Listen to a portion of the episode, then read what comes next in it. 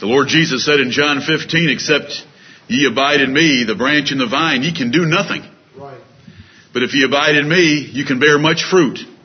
And that's the key right there is to abide in the Lord Jesus Christ. And how do we do that? We believe on Him and keep His commandments. That's how we abide in Him. It's not a mystery. It's very simple. Right. And it calls for our daily investment in that relationship. Let's open the precious Word of God that was just prayed for to Hebrews chapter 3. Hebrews chapter 3. It is a humbling but great privilege and pleasure to speak the words of the Lord Jesus Christ and to speak about the words of the Lord Jesus Christ. I hope that you read Hebrews 1 and 2 last evening. Last Lord's Day, I introduced you again to those two well-known chapters with the first four verses of each chapter because they emphasize so highly the value and importance of the words of the Lord Jesus Christ.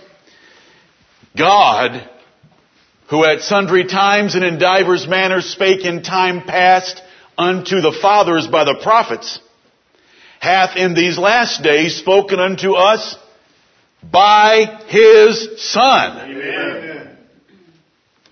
Therefore, we ought to give the more earnest heed to the things which we have heard, Right. lest at any time we should let them slip, which at the first began to be spoken by the Lord, and was confirmed unto us by them that actually heard him. First generation apostles. Praise the Lord for that. Now we come to chapter 3. The whole book of Hebrews, my favorite book of the New Testament, is to prove the superiority of Jesus Christ to everything in the religion of God of the Old Testament. Amen. Whether it's the covenant, the promises, the angels, the prophets, the priesthood, the law. Jesus and the gospel of the New Testament is superior to all of it. Right. And far superior to all of it. Amen. We come to chapter 3. Let me read to you a first few verses there, and the point of my reading is for you to realize that the words of Jesus Christ are most important, very important to our religion. We have that wonderful name by which we are called Christian. That is not an effeminate name. That is not a weak name. That is not a name that you ought to be ashamed of. You ought to be thankful and blessed and confident to be called a Christian. To be called an American is a weak and pitiful and effeminate title. To be called a Russian, to be called a Chinese, those are pitiful titles and who cares about any of them. But to be called a Christian and to be a member of His kingdom and to be followers of Jesus Christ of Nazareth. Even in the Bible, the word Nazarene was important because the, our brother Paul was a leader of the sect of the Nazarenes. Right. And those are not the denomination called Nazarene today. Those are the followers of Jesus of Nazareth. And so we read these verses here. Let me read to you a few from the first, uh, the first part of Hebrews chapter 3. After all that was said in chapters 1 and 2 about Jesus being superior to the angels, wherefore, holy brethren, partakers of the heavenly calling, consider, consider the apostle and high priest of our profession, Christ Jesus, Amen. who was faithful to him that appointed him, as also Moses was faithful in all his house. For this man, Jesus, was counted worthy of more glory than Moses, inasmuch as he who hath builded the house hath more honor than the house. Amen. For every house is builded by some man, but he that built all things is God.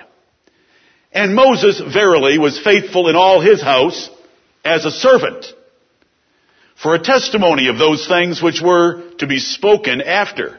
But Christ as a son over his own house, whose house are we if we hold fast the confidence and the rejoicing of the hope firm unto the end. Amen. Consider our profession. Our profession is to be a Christian. We have been baptized in the name of the Lord Jesus Christ upon a profession of our faith in Him as our Lord and our Savior. And so we are to consider Him.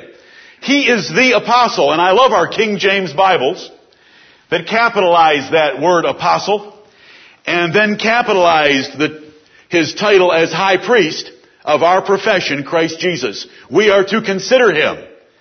Consider that our religion is not based on 12 apostles sitting in Salt Lake City who claim to be the 12 apostles of the Mormon church. I remember using Hebrews 3.1 on a Mormon one time who asked me, do you have an apostleship and a high priesthood in your church? Oh, do you know where to go? You go to Hebrews 3.1. Yes, we happen to have an apostle and a high priest in our church. Christ Jesus.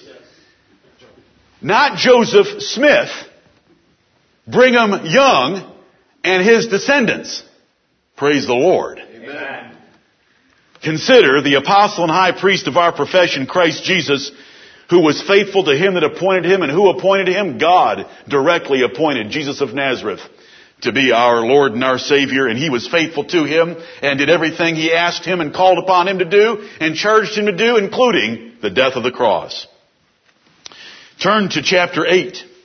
Same book of Hebrews. Hebrews chapter 8.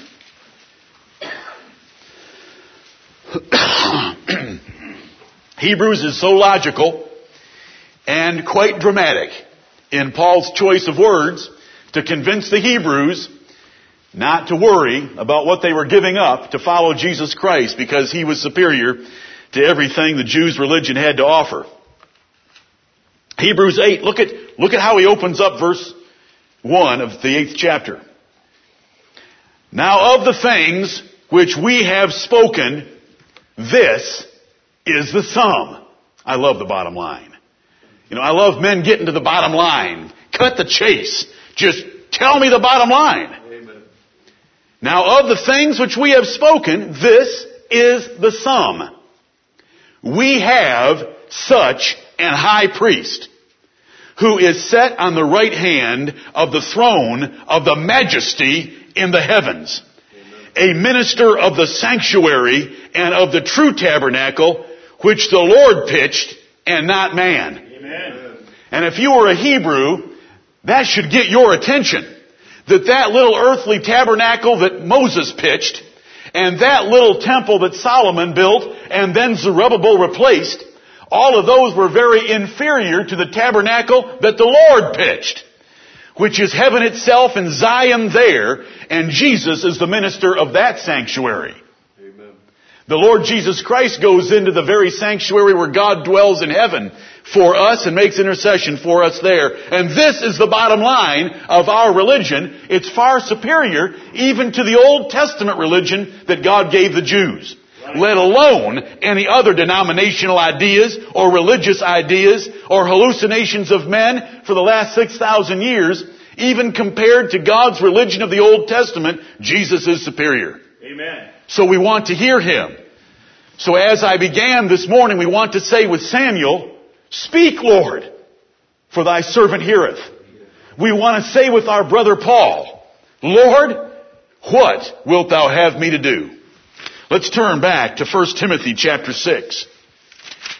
1 Timothy chapter 6 and remind ourselves where we found the words, the wholesome words of the Lord Jesus Christ. 1 Timothy chapter 6. Verse 3. If any man teach otherwise. 1 Timothy 6 3. This is the dogmatism of the Bible. This is the dogmatism of God Himself. This is how dogmatic God expects us to be about truth and teachers. If any man teach otherwise and consent not to wholesome words, even the words of our Lord Jesus Christ, and to the doctrine which is according to godliness, he is proud, knowing nothing, but doting about questions and strifes of words, whereof cometh envy, strife, railings, evil surmisings, perverse disputings of men of corrupt minds, and destitute of the truth, supposing that gain is godliness. From such, withdraw thyself. Now, if you have a modern version, you don't have the last clause of verse 5 because it was taken out of your Bible because it was just a little too divisive for those poor translators. And if you have another version of the Bible, the clause before that is corrupted, not to teach the same thing. Because this fifth verse is very important. It teaches us that gain is not godliness. That growth is not godliness. That because there's a church with 30,000 members in Houston or in Southern California where Rick Warren's the pastor doesn't prove a thing. In fact, in the Word of God, it does prove something. It proves that it's an abomination in God's sight. For that which is highly esteemed among men is an abomination to God. He's called the pastor of the United States because he's an abomination to God. Do you think the apostle Paul was ever called the pastor of the Greek nation? What did they try to do to Paul? They chased him from city to city to city. They tried to kill him. They did kill him. The Lord raised him from the dead. That's right. If any man teach otherwise and consent not to wholesome words, even the words of our Lord Jesus Christ, we want to know those words. We want to know what Jesus taught. Now the context here, the first two verses is how you work.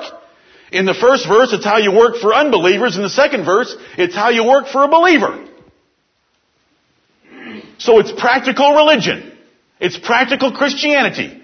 And if any man teaches different than this, he is proud because he's balking against the Lord and the head of our religion. The head of our religion is Jesus Christ. He's the apostle and the high priest of our profession.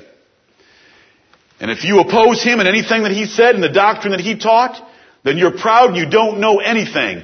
All you're doing is doting and arguing about strife of words where there's no profit except a bunch of envy and strife. You're destitute of the truth. You're perverse. And all you want to do is argue. This is the word of the Lord. It's in this third verse that we have the expression wholesome, the adjective wholesome. And consent not to wholesome words. When something is wholesome, this word is only used one other time in our Bibles. A wholesome tongue is a tree of life. Proverbs 15:4. The word wholesome means something that is beneficial, something that is healthful, something that is helpful, something that is salutary, something that produces well-being, something that conveys goodness. So wholesome words are words that are beneficial and helpful and healthful and produce a good effect of well-being, moral character, godliness and truth. The wholesome words, even the words of our Lord Jesus Christ. Now there's so many of them, it would take us many months to preach them all, so we just want to look at a few. And I'm using a different Bible because I wanted a red letter edition up here instead of my Oxford. But let's go to Matthew chapter 12 and verse 30. In the second assembly today, I want to give a few men who didn't have a chance last Sunday an opportunity to use the pulpit to speak a few words of Jesus Christ that they delight in. Amen. If you don't, I will. I have plenty. It's not because I don't have enough on this subject. There's too much, but I want you to share it. Brethren, there's a method to my madness. I want you to read your Bibles. Right. I want you to read the wholesome words of the Lord Jesus Christ. I want you to delight in them. I want you to be able to stand and speak them. Because you all need to be able to do that. You should all want to do that. What a greater, what greater privilege is there? I've spoken in other venues long before I was a pastor in South Carolina. This is the greatest privilege I've ever had. This is the greatest privilege you can ever have. To speak to the Lord's people. The Lord's words. Right. Matthew chapter 12. There's a lot in this chapter in red print if you have a red letter edition Bible. I want one little expression out of verse 30.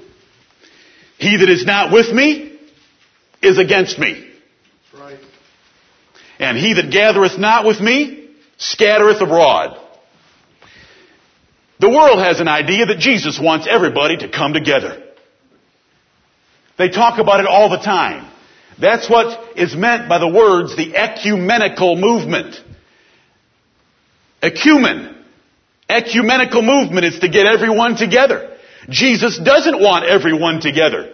Jesus was set for the rise and fall of many in Israel. Simeon told Mary, his mother, that when he was but 40 days old in his hands. Jesus was a 40 day old baby in Jerusalem and a prophet named Simeon looked at his mother and said, this child is set for the fall and the rising again of many in Israel and he shall be spoken against. This child.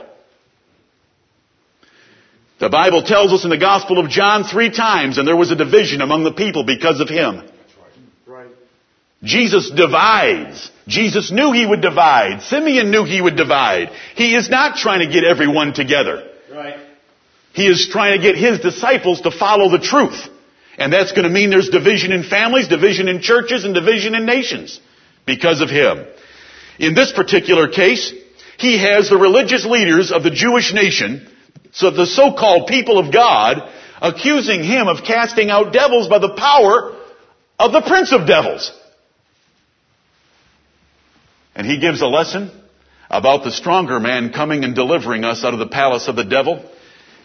And then he says, let, let your children decide by what authority they cast out devils. The gypsies that were among the Jews that cast out devils by the power of the devil. It was just a pretense and a fraud. And then he points out this 30th verse, he that is not with me is against me. And he is not talking to Philistines and Egyptians. Right. He is talking to the most conservative religious people on earth, the Jews, who worship Jehovah falsely. I want you to remember this. This is a point that I want to make. I've reorganized my entire outline. I want to do it by category. It's helped me. I had a nightmare on my hands.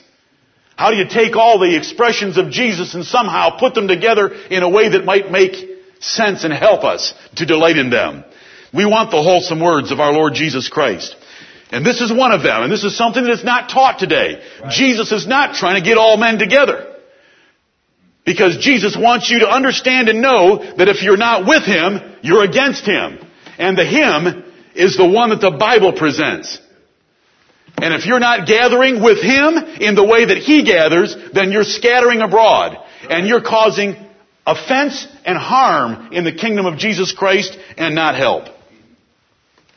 Jesus didn't bother to teach truth to those that didn't deserve it. Right.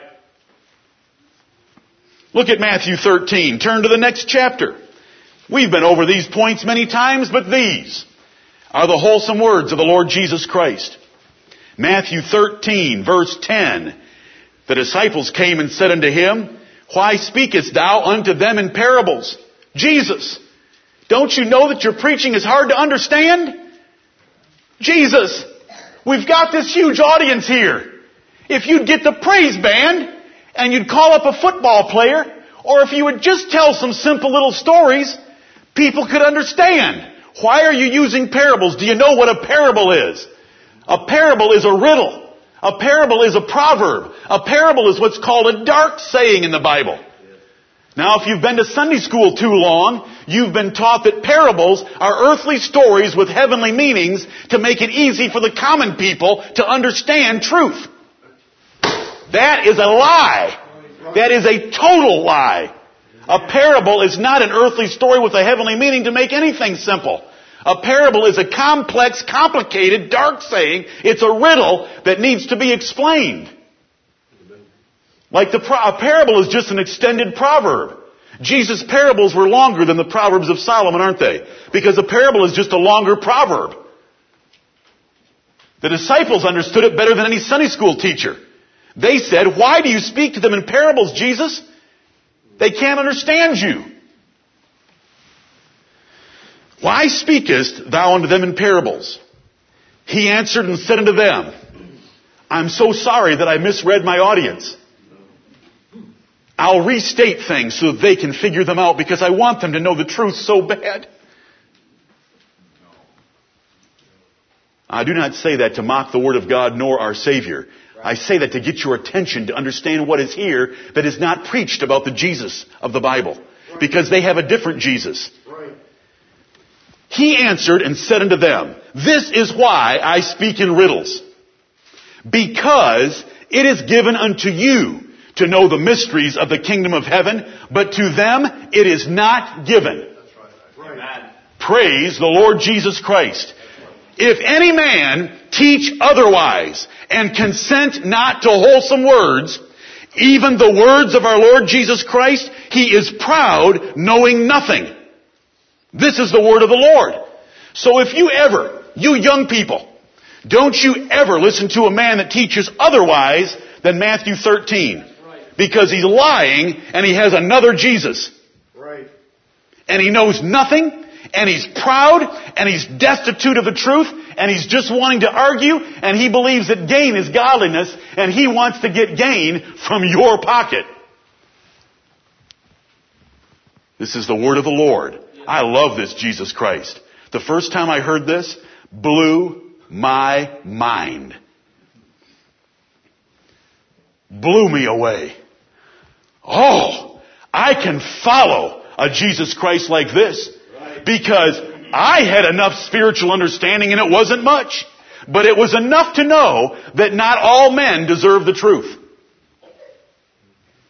Truth is not a right. Amen. Truth is a privilege and a blessing of God's pure grace and mercy. Do you know why? Because in the very beginning, our race chose a lie over truth. God gave the truth in Genesis chapter 2. The devil gave a lie in Genesis chapter 3. Our father and mother chose a lie. Right. When God deceives a prophet, he's doing something very righteous. Yes. He's giving people what they want. Right. Do you know what Jesus said in John 8:45? Ye believe not because I tell you the truth. Amen. If he were to preach a lie, his audience would have grown. That's right. Right. You'd say that doesn't make sense. Oh yes it does. We could fill the BI-LO Center if we would advertise a lie. That in Genesis chapter 6, angels came down and had sex with men, and there are angel men walking on the earth, and we're gonna have one of them speak at the BI-LO Center. We'd fill the place, baby. We'd fill it. We could pass out Kentucky fried chicken buckets, and they would fill it with their dollar bills. Some of you could be sitting in a little room in the basement counting it the whole time we're lying to them. You've never heard that one before? Genesis chapter 6? The first few, oh yeah, they've got names for them. They've got what they look like, what they do. They're, me- oh yeah. It says the sons of God looked upon the daughters of men and took of them all that they desired. And so they think that angels came down and had sex with women. And the resulting offspring were just so special. Incredible. Anyway, let's, let, us not go there. There's about two million more stories like that that people pull out of the Bible that if we were to advertise those, there'd be an audience. We want the wholesome words of the Lord Jesus Christ. This is what the Bible says. Jesus, why speakest thou in riddles, parables to them? Why are you speaking in language difficult to understand? Why are you doing that? Look at this audience you have. Can't you get it down on their level? Because it is given to you to know the mysteries of the kingdom of heaven, Peter, James, and John, but to them it is not given. Therefore I speak out of them in parables. Because they seeing, see not, they hearing, hear not, neither do they understand, and neither will I convert them. Amen. Amen. They didn't deserve conversion. They had rejected the prophets of God for 2,000 years. And now they were rejecting the Son of God. This is the Lord Jesus Christ, and He preaches separation. Look at chapter 15. Separation. He divides, He discriminates between those that are of God and those that are of the devil. He makes a difference in crowds. He's able to discern it quickly. He's able to say the right things, to offend the wicked, and to bless the righteous. All with the same language. Do you know what the apostle Paul said about that language? He said if we, when we preach Christ, we always triumph. Amen. Right. We're always successful. You say, how can you be called successful when you start with an audience of 10,000 and when you're done there's only 23 left? Because the 9,977 that left, you didn't want there. Right. And the 23 that are left prove that they have the life of God in them. Paul said, we are a sweet savor unto Christ in all things, all times. We are a savor of death unto death in them that perish, and we are a savor of life unto life in them that are saved. Amen. It, that is 2 Corinthians chapter 2, the last four verses. And we do not corrupt the Word of God. Do you know what he meant by that? We are not going to modify the message in order to keep some of those that are death unto death. We're going to preach the truth. Matthew 15, the disciples had to come to him again. Now you think from chapter 13 to 15 they would have remembered the lesson. Matthew chapter 15 verse 12, then came his disciples and said unto him, Jesus, knowest thou that the Pharisees were offended after they heard this saying? Jesus, look it, the Pharisees came to hear you preach. Jesus, we got the Pharisees here. They came to hear you. I mean, they're the most influential men that we have. They're the religious leaders. They're the ones that need to hear the truth from you, and you went and offended them. Why would you offend the religious leaders of our nation? Those are good men of God. Matthew 15, 12. His disciples said unto him, Knowest thou that the Pharisees were offended after they heard this saying? He answered and said, I'm so sorry. Call them back and tell them I didn't mean to say it that way. He answered and said, Every plant which my heavenly Father hath not planted shall be rooted up. Let them alone. They be blind leaders of the blind. And if the blind lead the blind, both shall fall into the ditch. Where did Jesus want the leader? In the ditch. Where did Jesus want those being led? In the ditch. What did Jesus say to do with them? Let them alone. Leave them alone. From such withdraw thyself. Every plant which my heavenly Father hath not planted shall be rooted up. Every pretender in my kingdom, in the kingdom of God that is not truly a regenerate child of God, is going to be ripped up and pulled, plucked out. The tares will be taken out. The wheat will remain. Jesus said that. This is the Jesus of the Bible. This is the Son of God. This is the Savior that we follow. This is the head of our religion. This text has not been preached in Brookwood in the last year. You say, how do you know? If you have to ask the question, you're too simple for me to even explain it to you. Praise the Lord. Amen. Jesus believed in separation, and we are not talking about Baal worshippers. We are talking about the so-called worshippers of Jehovah and the most conservative denomination that existed in the land of Israel. The apostle Paul taught us that the Pharisees were the straightest sect of the Jews' religion. It was the most conservative. They were the fundamentalists. They were the Bible thumpers. Oh yes, they were. The, they wore the Bible on their foreheads. Remember, they had phylacteries on their garments and on their arms, little boxes of scripture. They were the Bible thumpers of his generation. He condemned them and said, "Let them alone. They're blind leaders of the blind. Let them both end up in the ditch." Jesus warned of division. Matthew chapter 10. You're familiar with these words. I may have already given them to you. Let's remind ourselves quickly of them again. Matthew chapter 10. I've mentioned to you that three times in the Gospel of John it says there was a division among the people because of him. But those weren't his words, so I just referred to that. Matthew chapter 10. We come to verse 34. Think not that I am come to send peace on earth. I came not to send peace, but a sword. For I am come to set a man at variance against his father, and the daughter against her mother, and the daughter-in-law against her mother-in-law. And a man's foes shall be they of his own household. He that loveth father or mother more than me is not worthy of me.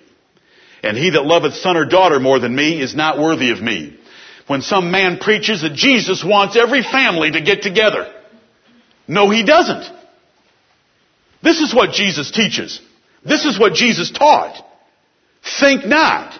Don't think this idea that I came for peace. Think not. I remember with some Jehovah's Witnesses stood on my doorstep at 8 Carolina Drive a number of years ago. And their opening words to me were, do you know that Jesus wants to bring universal peace to earth? I said, no, I don't know that. And let me show you what the Bible says. And let me use the Bible that your founder used, and that's a King James Bible, because your founder, Charles Taze Russell, used a King James Bible. So let's turn to Matthew chapter 10 and find out what Jesus actually said about peace. Think not that I am come to send peace on earth. Don't think that. This is the Jesus of the Bible. Don't think that. Don't think that the United Nations is some Christian organization because it claims to be seeking peace. I came not to send peace but a sword. Then he goes on to describe that sword coming right into families because Jesus is going to test us to find out if we love Him more than our family relationships. Because if you don't love Jesus more than your family relationship, you cannot be His disciple. Those are His words from Luke 14 verses 25 through 33. If you don't love me more than your brother, your sister, your father, your mother, your son, your daughter, your wife, you cannot be my disciple. This is the words of the Lord Jesus Christ when He teaches discipleship. Discipleship. He teach, He taught it strictly. He, he taught it plainly.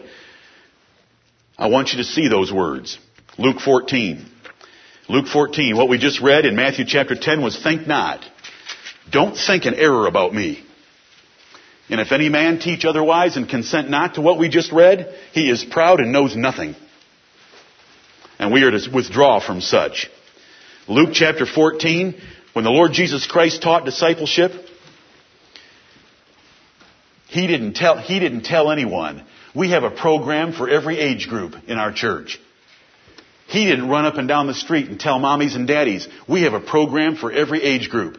If you'll bring your little four and five year olds to church, we have junior church where they don't have to sit and listen to the boring word of God. They can go downstairs and play with flannel graph figures and remote control cars and we'll feed them graham crackers and milk. Jesus never talked like that. Right. When he talked about discipleship, this is what came out of his mouth. When he had a big audience and he knew it was too big, this is how he thinned it down. Luke 14 verse 25, and there went great multitudes with him. And he turned and said unto them, I am so happy to see all of you here today. I hope you all got up and looked at the mirror and said, you're a beautiful looking man. Now that's Robert Schuller and the Crystal Cathedral. A great multitudes are following Jesus. He has a huge crowd. What does he do with them? He turned and said unto them, what are you all following me for? If any man come to me and hate not his father and mother and wife and children and brethren and sisters, yea, and his own life also, he cannot be my disciple. Now that is not how you warm an audience.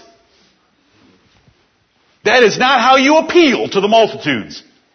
But that is how Jesus described true discipleship. Do you remember the first song we sang this morning? And whosoever doth not bear his cross and come after me cannot be my disciple. There's so much fun following Jesus. They tell everyone. But Jesus said, to follow me is to be crucified.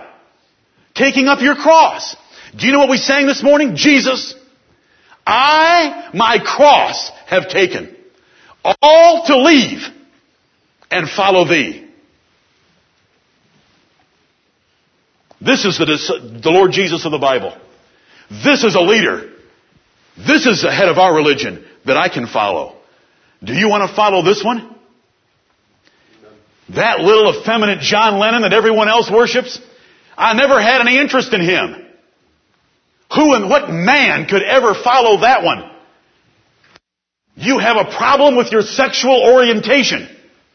If you could follow that long-haired hermaphrodite. Are you kidding me? Give me the Lord Jesus Christ. He's got short hair that's as white as snow. His eyes are like a flame of fire. Out of his mouth proceeds a two-edged sword. His face is white. He's girded out with a golden girdle. His feet are like burning brass. And when he speaks, it sounds like the voice of many waters. And when you see him, the man who knew him best on earth fell at his feet as dead. That's the Lord Jesus Christ of the Bible. Amen. And this is how he defines discipleship. This is what he said to multitudes. Because he knew what they were looking for. You read John chapter 6 a couple of weeks ago. Do you know what they were looking for? A free lunch. They had their, belly, their bellies filled because he fed them the loaves and the fishes. It's all in John chapter 6. John chapter 6 is a wonderful chapter. For which of you, listen to him address this crowd, which of you, intending to build a tower, sitteth not down first and counteth the cost, whether he have sufficient to finish it? Lest haply, after he hath laid the foundation and is not able to finish it, all that behold it begin to mock him. You people that are following me, don't be following me for some sentimental, emotional reason. You need to sit down and count the cost of discipleship just as surely as you have to sit down and count the cost of whether you can build and finish a tower. Because if you don't count up the cost, you're going to lay the foundation of the tower, you're not going to be able to finish it, and everybody's going to make fun of you because you're a loser. If you follow me just based on sentiment, and you don't count up the cost of discipleship and realize that there is a severe price to pay, then you're not going to be able to continue as my disciple, and you're going to be a disgrace. That's the Lord Jesus Christ. Oh, that makes sense to me. Yes! Those that are sincere, join in with them. And He showed us the example of what it meant to follow God. He laid down His life on the cross. Right, right. And we're to lay our lives down for our brethren like He laid His life down for us. This is the word of the Lord. He goes on to describe a military campaign and how it's a whole lot better to make peace than it is to pretend that you can fight someone that outnumbers you. And he was telling the multitude, what I'm expecting of you is more than you can pay. So have a nice day. And in John chapter 6, what does it say? Many departed from him and followed him no more. Right. And so what did he say to the rest that were left? Wilt thou go away also? Amen. Because this is how the Lord Jesus Christ teaches discipleship.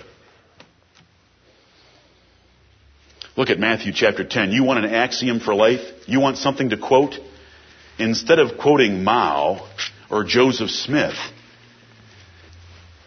or Art Linkletter or Dale Carnegie or anyone else. Listen to, the, listen to this axiom of life. Sherry and I bring this up on a rather frequent basis to each other. Matthew 10, 39. He's still talking about discipleship because if you look at the verses that come right in front of it, they're the same verses as we just read in Luke 14. He that findeth his life shall lose it. And he that loseth his life for my sake shall find it. This is an axiom of the Christian religion. If you want to find your life, then lose it for Jesus' sake. Everything that the world thinks by which you ought to measure your life, give those things up and follow Jesus Christ and you'll find your life. The only way to find real happiness, real fulfillment, real satisfaction, and to make something of your existence is to lose your life for His sake. This is the word of the Lord. What an axiom! An axiom is a rule by which to live. Right. You say, well, is that in the Bible more than once? Well, how to try chapter 16. Matthew chapter 16. We're looking for the words of the Lord Jesus Christ. We're looking for wholesome words. Wholesome words that are beneficial and helpful to us and our character and our moral quality so that we can please God. Here they are. Lose your life. If you focused your life on athletic achievements, the Bible says bodily exercise profiteth little. If you have focused your life on some professional accomplishment, or if you have focused your life on getting married or having a big family, forget those things. Focus on the Lord Jesus Christ and make Him the desire of your life. Right. And you'll find your life. Children are always going to disappoint you. Spouses are going to disappoint you. Professions and jobs are going to disappoint you. But the Lord never will. Right. If you want to find your life and make something of it, then lose it for His sake. In 1625, I believe we have it repeated. Matthew 1625, for whosoever will save his life shall lose it, and whosoever will lose his life for my sake shall find it.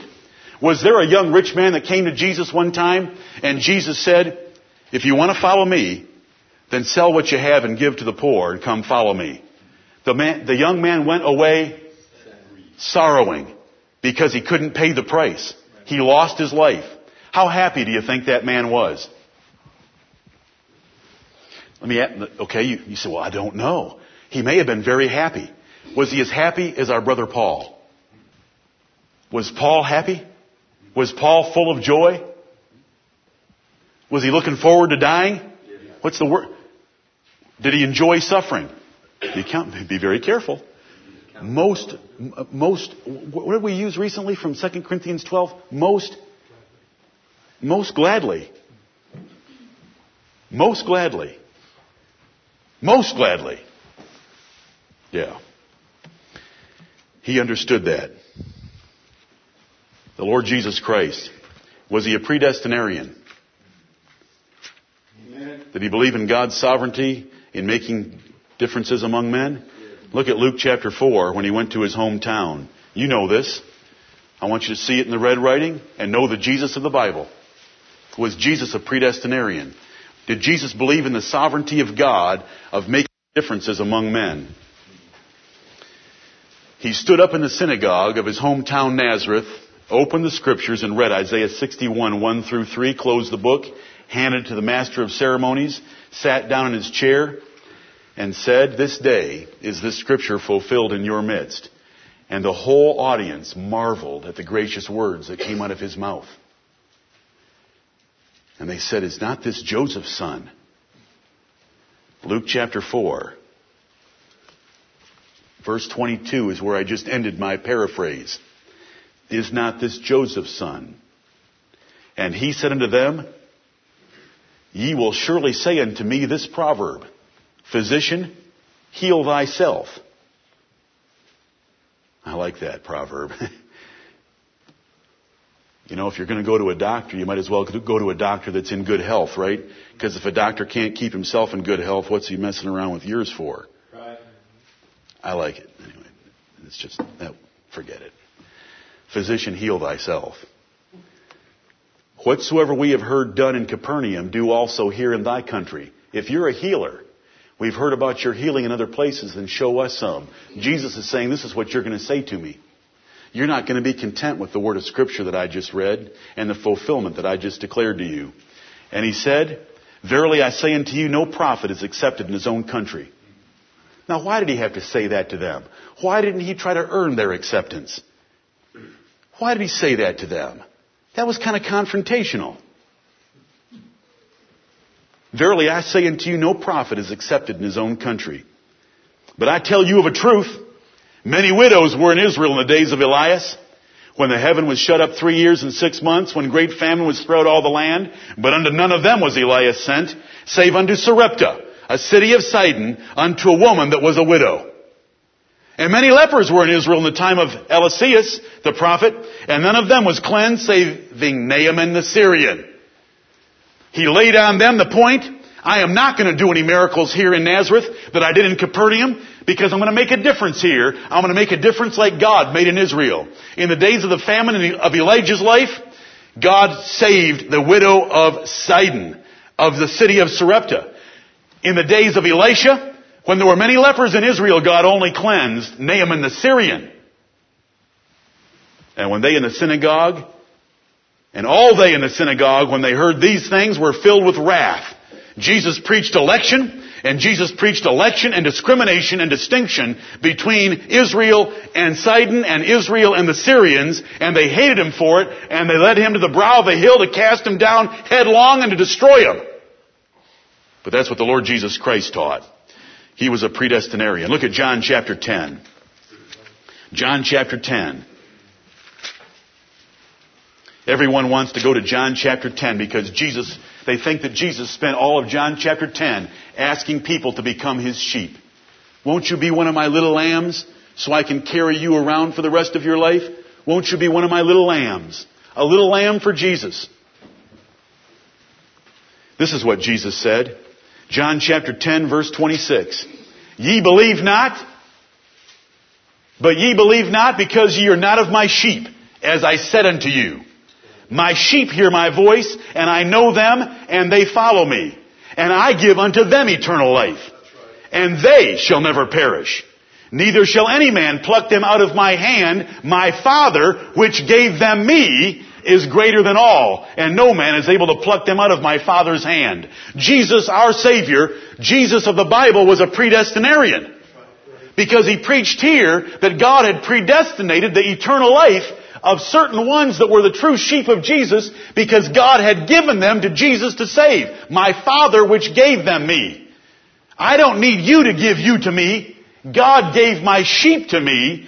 I know them. I lay down my life for the sheep. My sheep hear my voice. I give to my sheep eternal life, and no man can pluck them out of my Father's hand. But ye are not of my sheep, as I said unto you. Wow!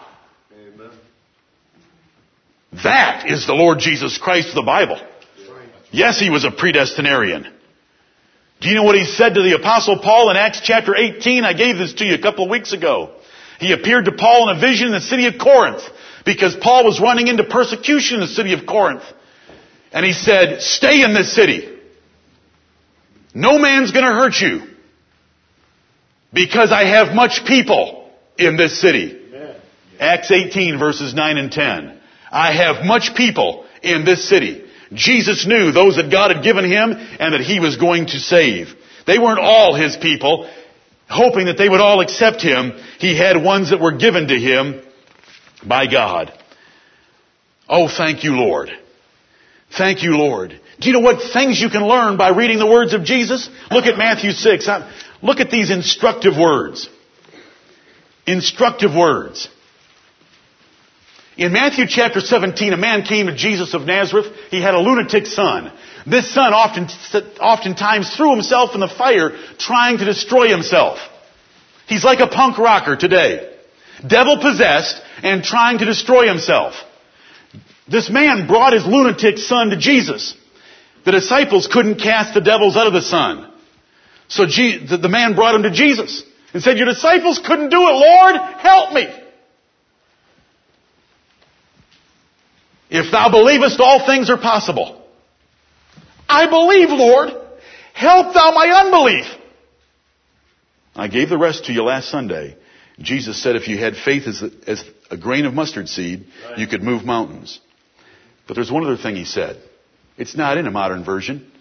It's Matthew 17:21. Matthew 17:21 has been taken out of the NIV, the ESV, and the other V's. Do You know what Matthew 17:21 says? This kind goeth not out but by prayer and fasting. What kind, we have a great teacher. We have a great teacher in the Lord Jesus Christ. There are certain situations that you're going to run into in life that you need to use prayer and fasting, and if you don't use prayer and fasting, it's not going out. Now that, that's a mystery, that's a secret of the kingdom of heaven. That's a mystery of the kingdom of heaven. This kind goeth not out but by prayer and fasting. Thank you, Lord, for that. Look at Matthew 6, verse 4 that thine alms may be in secret, Make sure that when you give, you do it as secretly as you can and you should.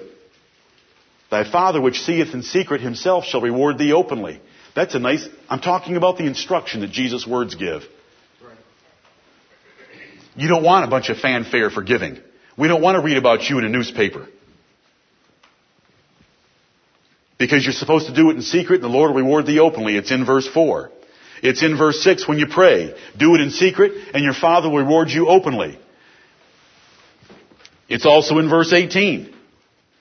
When you fast, don't look like you're fasting, but you're fa- make it look like you're not fasting. Jesus and your, your Father in heaven will see that you're fasting and He'll reward you openly.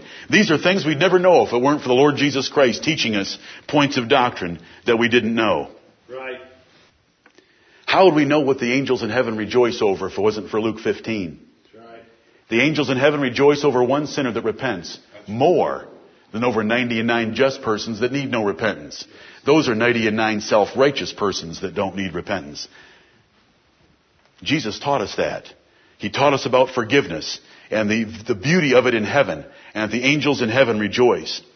You love to read Luke chapter 7. I know that you love to read it.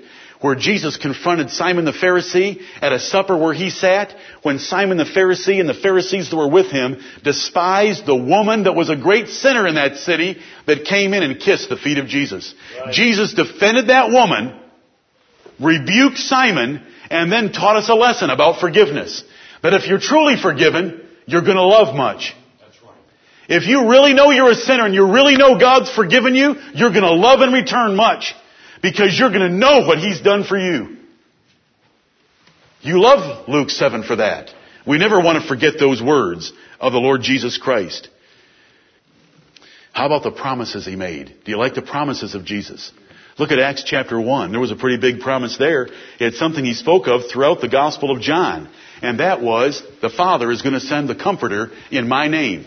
He's going to send the Holy Spirit to abide with you forever. That Holy Spirit is going to bring to remembrance the things that I've taught you, apostles, so that you're going to be able to write them down and preach them. The Holy Spirit's going to take my place. It's expedient for you that I go away, that the Comforter may come. Jesus taught that over and over, John 13, 14, 15, 16. In Acts chapter 1, I want to show you, is Acts chapter 1, do we have a little bit in the red writing? Amen. In Acts chapter 1, it says in verse 4, being assembled together with them, commanded them that they should not depart from Jerusalem, but wait for the promise of the Father. Which, is it in the red? Saith he, ye have heard of me. For John truly baptized with water, but ye shall be baptized with the Holy Ghost, not many days hence.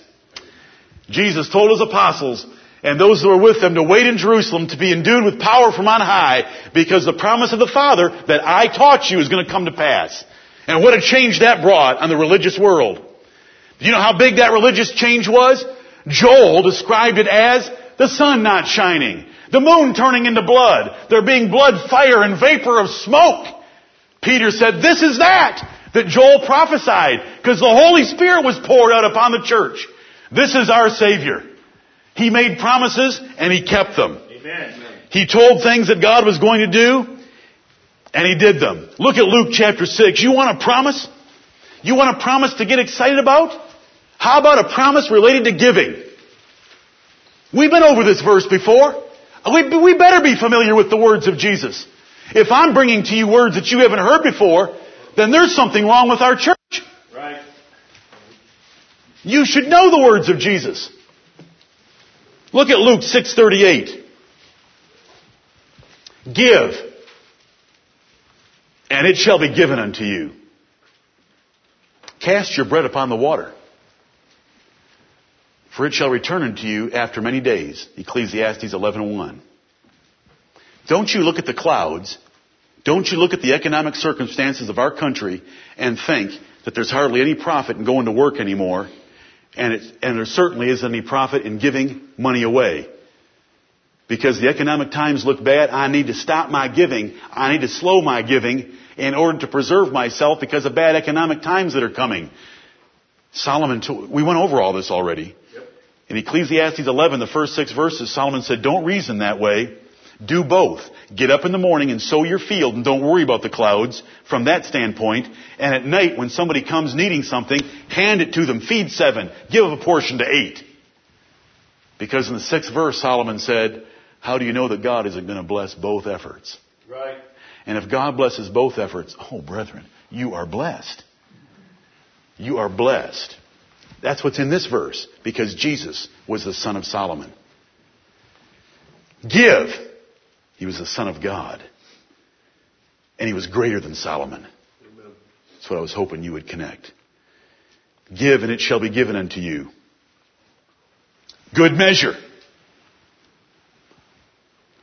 If it's a gallon, it's a full 128 fluid ounces.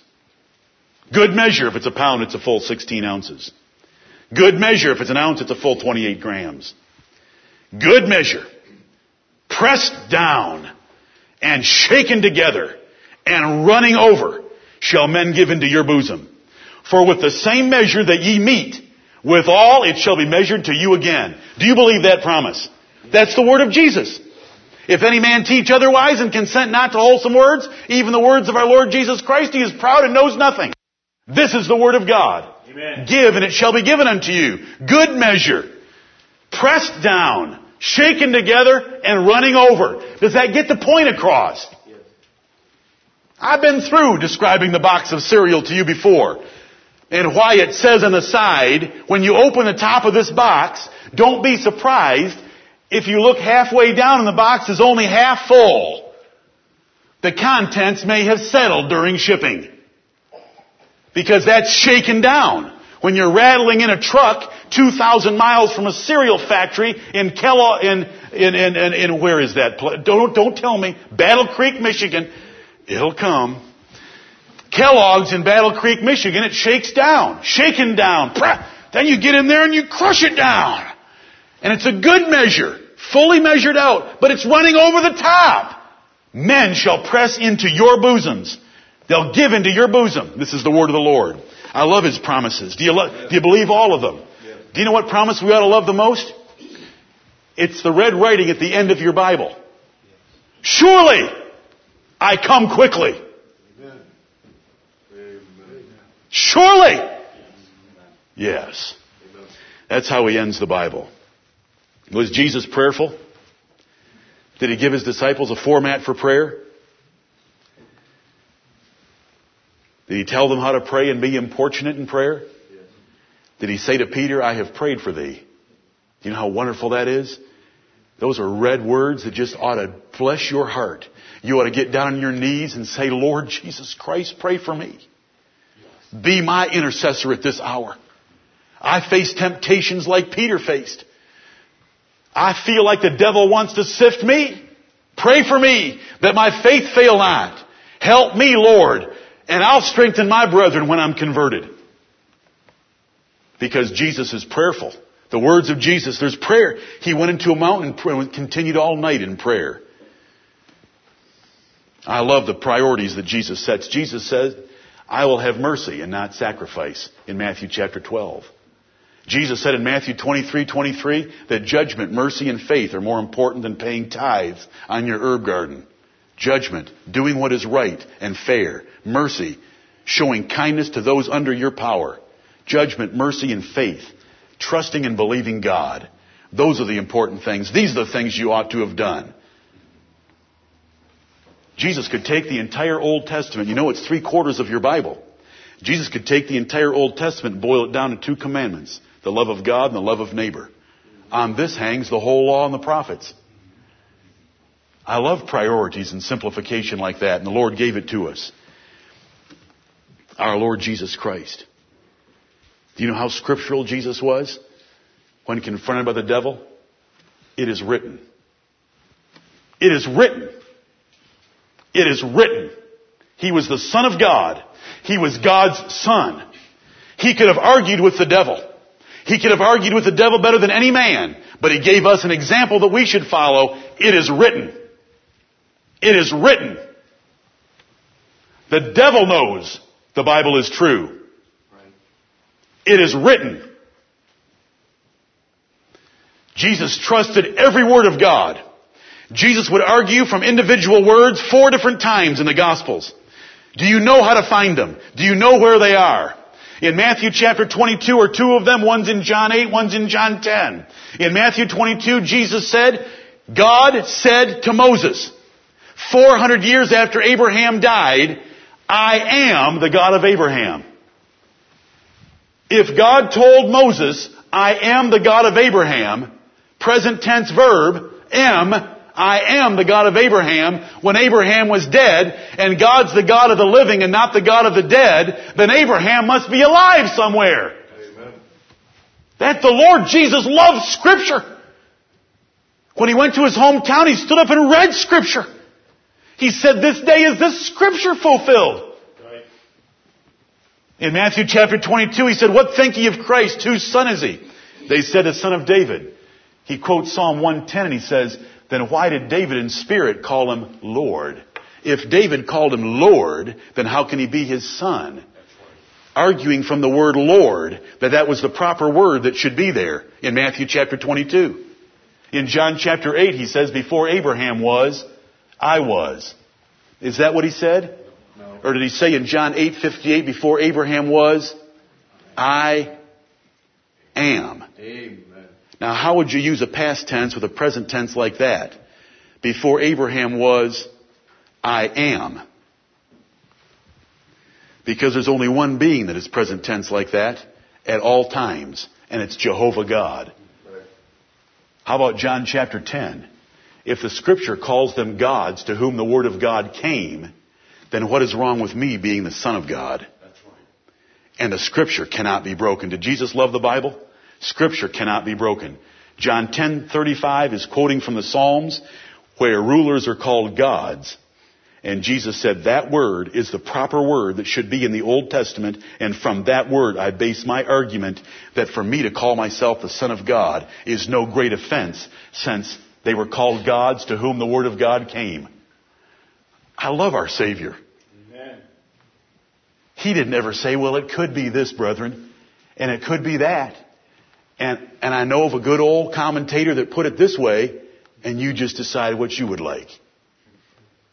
He said, this is what it says, and this is how we argue from individual words. How much did Jesus teach us about love?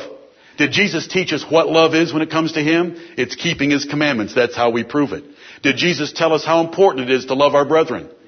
He said it's, it's the proof by which you are my disciples. Right. Did Jesus tell us how to love our enemies? Yes, He did. He said to pray for them that despitefully use you. Bless them that curse you. Do good to them.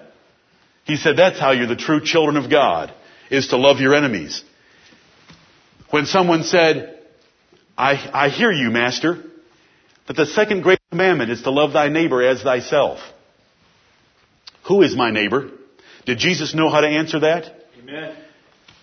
Jesus took the most culturally offensive person to a Jew, which was a Samaritan, and told the story of the Good Samaritan to make the point that if you really want to learn how to love your neighbor, then you'll love someone that is culturally despised by your culture when God puts them in your path and they have a need. How much more could we say? Did Jesus teach us other love instead of self-love? Right. The world teaches a Jesus that says we all need to learn how to love ourselves. The Bible teaches us a Jesus that tells us we need to learn to love others as we love ourselves because you already do too good of a job loving yourself.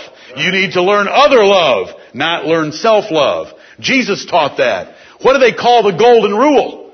And as ye would that men should do to you, do ye even so to them. Who invented that? Confucius? Listen, confusion never came up with anything worth remembering. That's right.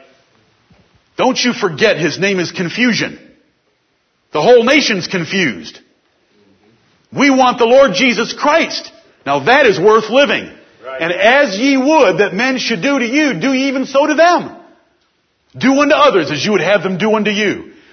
You want to talk about relational wisdom?